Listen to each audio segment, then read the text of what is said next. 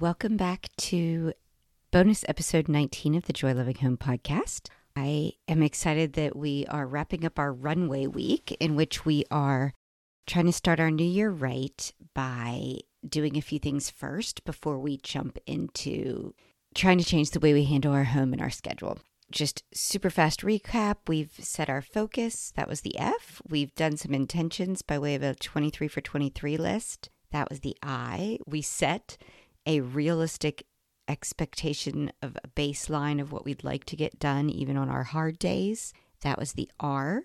The S was a new way to look at schedules in which we sort of turn things upside down and make them work for us instead of against us. We're wrapping it up with T, which is take off, time to take off.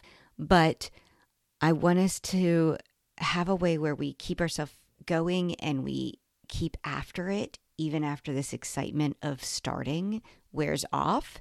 And so I've got a triple T for you. We're going to use timers, time, Yes, those are two different things. And teammates. So let's explore that. We are ready to take off. We have this excitement of a new beginning. We have, you know, this feeling that we're trying things different in the new year. And that's awesome. Let's roll with that feeling and that excitement and that energy. One of the ways that we can kind of harness this is to plug in a few alarms on our phones that are recurring as a way of reminding ourselves, or you can ask Alexa to do it with reminders. What's nice is you can put labels on your alarms.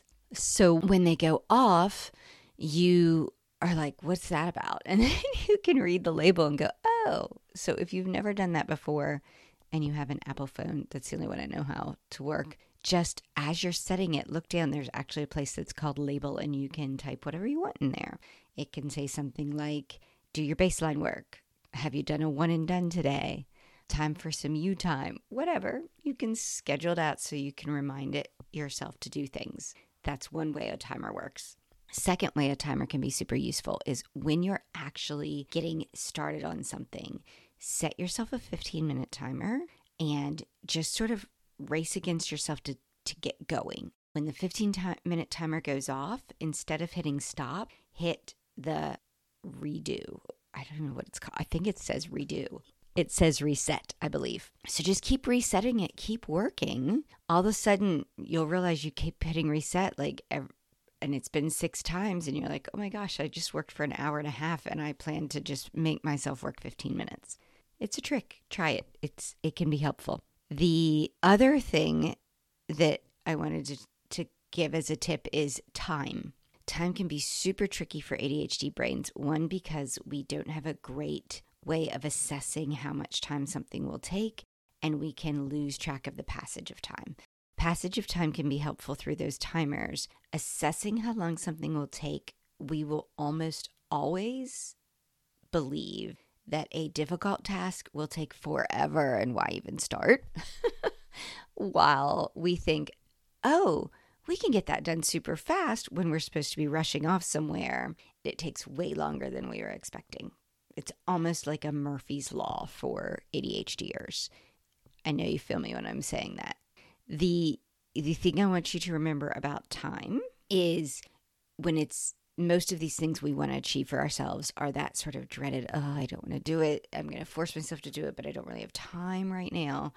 On those moments, remind yourself all you're doing is taking off. You you don't have to land this plane. Just get yourself started in your head if you're like, "Oh, but this has to be done in one sitting." Unless it's something to do with like food that can't be left out, pretty much anything you can break up.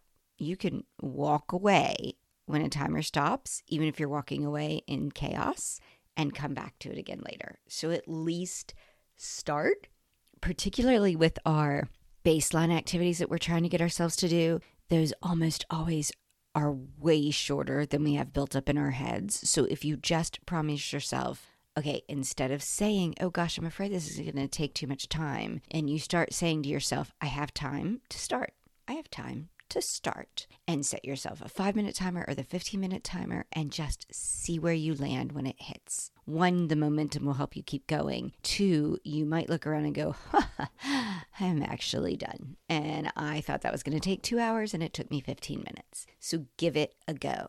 That's the thing I want you to think about whenever you bump up against that time confusion as you're getting started. And then the other T is teammates. And what I mean by teammates, and that might be a stretch to make the uh, acronym work, but that's okay. That is where I'm always talking about accountability in some capacity. And so if you have a team of people around you that think like you, that understand your struggles, it can be one person. Your team can be one other friend who you two will agree to be like, hey, I have to get X, Y, and Z done today. I'm going to text you each time one's done. Will you help celebrate? Will you haven't heard from me? Will you go like, hey, did you do X yet? Like, work with a friend who gets you, knows you, understands you. Hesitation with a friend that knows you really well is you know they'll also give you a whole lot of grace which sometimes we need grace, but sometimes we just need somebody to like push us to get it done.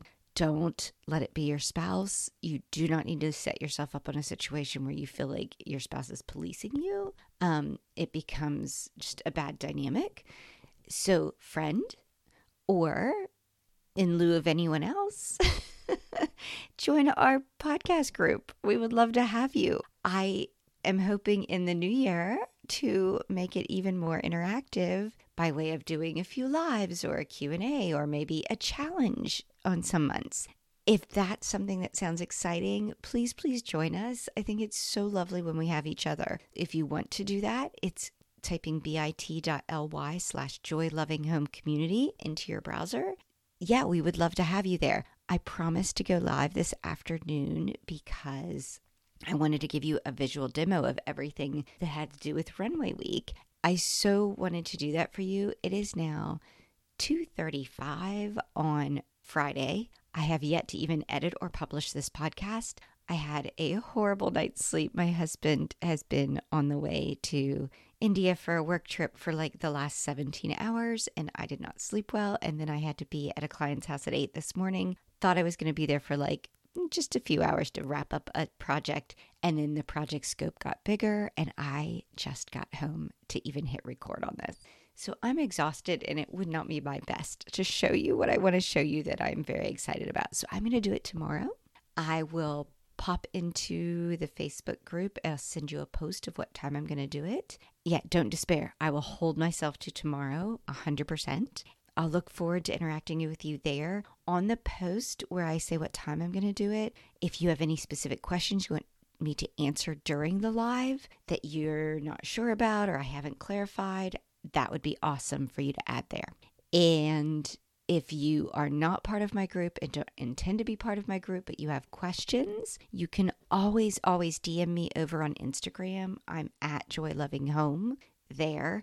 I don't post a whole lot, but I do answer DMs. So you can reach out to me there, or you can reach out to me through my email by going to joylovinghome at gmail.com. Would love to answer questions that way as well. So we'll stop here. I hope you have enjoyed Runway Week. I hope you're ready to take off. I will not be here five days next week. I won't hit you with that many podcasts. We'll slow it back down to probably two a week. I'm always sporadic, so you never know subscribe just in case. Also, wanted to give you a big thank you and a shout out for all of you that have taken the time to rate a review. I so appreciate you for that. I hit an exciting milestone Christmas gift right before Christmas. I crossed 100,000 downloads, which means nothing other than, you know, that you're listening and hopefully connecting. And I want to keep being here for you. So thank you for that. Until next time, continue to choose joy.